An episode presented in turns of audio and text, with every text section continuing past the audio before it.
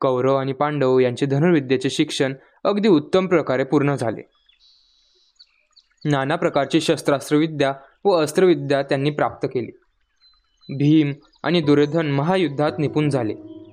युधिष्ठिराने रथयुद्धात नैपुण्य मिळवले. अर्जुनाला तर इतर सर्व विद्याबरोबर ब्रह्मास्त्रविद्यासुद्धा मिळाली.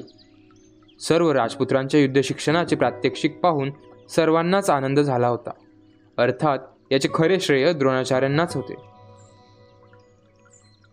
आपल्या राजपुत्रांचे शिक्षण पूर्ण झालेले पाहून भीष्मांना फार समाधान वाटले. द्रोणाचार्यांच्या कार्याबद्दल भीष्मांच्या मनात अपार आदर होता.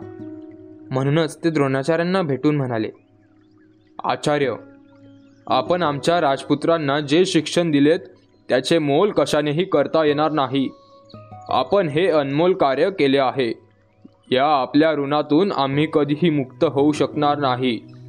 तथापि विद्या विद्याध्ययन पूर्ण केल्यावर शिष्यांनी आपल्या गुरुला त्याच्या इच्छेनुसार गुरुदक्षिणा द्यावी अशी आपली संस्कृती आहे.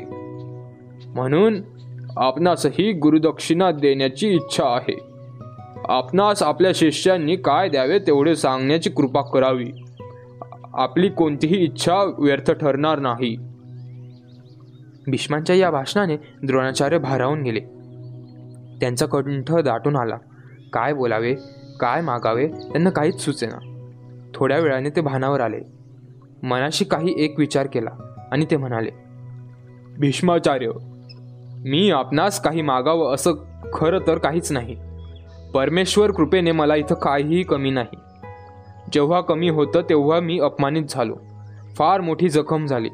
आजही त्या वेदना कायम आहेत. तो आपण काय म्हणता ते मी समजलो नाही. द्रोणांचे वाक्य पुरे होण्यापूर्वी भीष्म म्हणाले. द्रोणाचार्य म्हणाले भीष्माचार्य मी येथे कसा आलो हे मी आपणास पहिल्याच दिवशी सांगितले आहे. त्या मदांध द्रुपद राजाने माझा अपमान केला होता. भर सभेत मला भट भिक्षुक म्हणून मला घालवून दिले. त्यावेळी मी त्याच्यासमोर प्रतिज्ञा केली होती. हे द्रुपदा लक्षात ठेव तू माझा अपमान केला आहेस पण या अपमानाचा मी बदला घेतल्याशिवाय राहणार नाही. एक ना एक दिवस तुझ्या मुसक्या बांधून मी तुला शरण आणीन व तुझे अर्धे राज्य जिंकून घेईन. तरच नावाचा द्रोण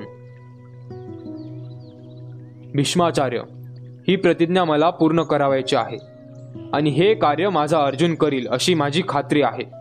म्हणून आपण मला गुरुदक्षिणा देणार असाल तर द्रुपद राजाशी युद्ध करण्यासाठी माझ्याबरोबर अर्जुनाला पाठवा.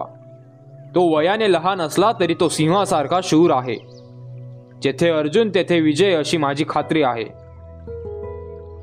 द्रोणाचार्यांनी असे सांगितले असता भीष्मांनी त्या गोष्टीला आनंदाने संमती दिली. कौरव पांडवांना हे समजताच आपल्या गुरुदेवांच्या गुरुदक्षिणेस आपलाही हातभार लागावा म्हणून द्रुपदावर स्वारी करण्यासाठी येण्याचा हट्ट धरला. द्रोणाचार्यांनी ते मान्य केलं.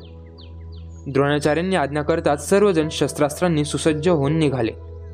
द्रोणाचार्यांच्या बरोबर सर्वजण पांचाल देशाच्या सीमेवर येऊन पोचले. द्रोणाचार्यांनी द्रुपदाला निरोप पाठवला. द्रुपदा मी द्रोण युद्धासाठी आलो आहे. ठरल्याप्रमाणे अर्धे राज्य दे नाहीतर युद्धाला तयार हो. हा निरोप समजताच द्रुपद राजा खवळून उठला. त्याने युद्धाची तयारी केली. रणवाद्ये वाजू लागली. द्रुपदाचे सैन्य राजधानीतून बाहेर पाडले.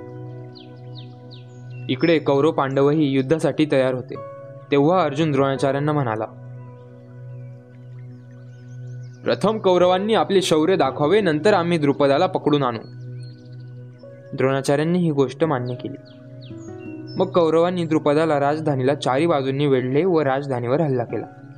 परंतु द्रुपदाच्या सैन्यापुढे त्यांचे काहीच चालना कौरव सेनेने सपाटून मार खाल्ला. दुर्योधनादी कौरव मार खाऊन माघारी पळत सुटले. मग पांडवांनी द्रुपद सेनेवर हल्ला केला. अर्जुनाने द्रुपद सेनेवर बाणांचा अक्षरशः पाऊस पाडला. त्याच्या अमोघ शस्त्रास्त्रांपुढे सेनेचा निभाव लागेना. अर्जुनाने द्रुपद सेनेची गवतासारखी कापाकापी करीत आपला रथ द्रुपदाच्या रथापुढे आणला. तेव्हा द्रुपद द्रोणाचार्यांना म्हणाला अरे द्रोणा तू कौरवांचे अन्न खाऊन उन्मत्त झाला आहेस? तू ब्राह्मण आहेस म्हणूनच नाहीतर तुला मी आज ठारच मारले असते. युद्धच करायचे होते तर तू एकट्याने यायचे. तुझ्या मदतीला हा क्षत्रियाचा मुलगा कशाला आणला आहेस? ही काय लुटूपुटूची लढाई वाटली का हा मुलगा माझ्याशी काय लढणार? द्रुपदाचे हे उन्मत्तपणाचे शब्द ऐकताच अर्जुनाने एक अर्धचंद्राकृती बाण सोडून द्रुपदाचा मुकुट उडवला. मग अर्जुन आणि द्रुपद यांचे तुंबळ युद्ध झाले. अर्जुनाने द्रुपदाचा रथ घोडे सारथी या सर्वांचा नाश केला. अर्जुनाच्या श- क्षात्र तेजाने भयभीत झालेली द्रुपद सेना वाट फुटेल तिकडे पळत सुटली. मग अर्जुनाने धावत जाऊन द्रुपदाला पकडले. त्याच्या मुसक्या बांधल्या व त्याला ओढत आणून द्रोणाचार्यांपुढे उभे केले. अर्जुन द्रोणाचार्यांना म्हणाला गुरुदेव तुमची ही गुरुदक्षिणा आणली आहे. अर्जुनाचा अतुल पराक्रम पाहून द्रोणाचार्यांना अतिशय आनंद झाला. प्रतिज्ञापूर्तीचे समाधान त्यांच्या चेहऱ्यावर उमटले. द्रोणाचार्य द्रुपदाला म्हणाला द्रुपदा. द्रुपदा तुझे सारे राज्य आज मी हिरावून घेतले आहे. तुझे प्राणही आज माझ्या हाती आले आहेत. पण घाबरू नको. ब्राह्मण कधी दुसऱ्याचे प्राण घेत नाही. माझे तुझ्याशी वैर नाही. आपण गुरुबंधू आहोत. आपण एकत्र होतो. आजही मी तुला माझा मित्रच मानतो. पण ज्याला राज्य नाही तो राजा नाही तो राजाचा मित्र असू शकत नाही असे तूच म्हणालाच होता ना?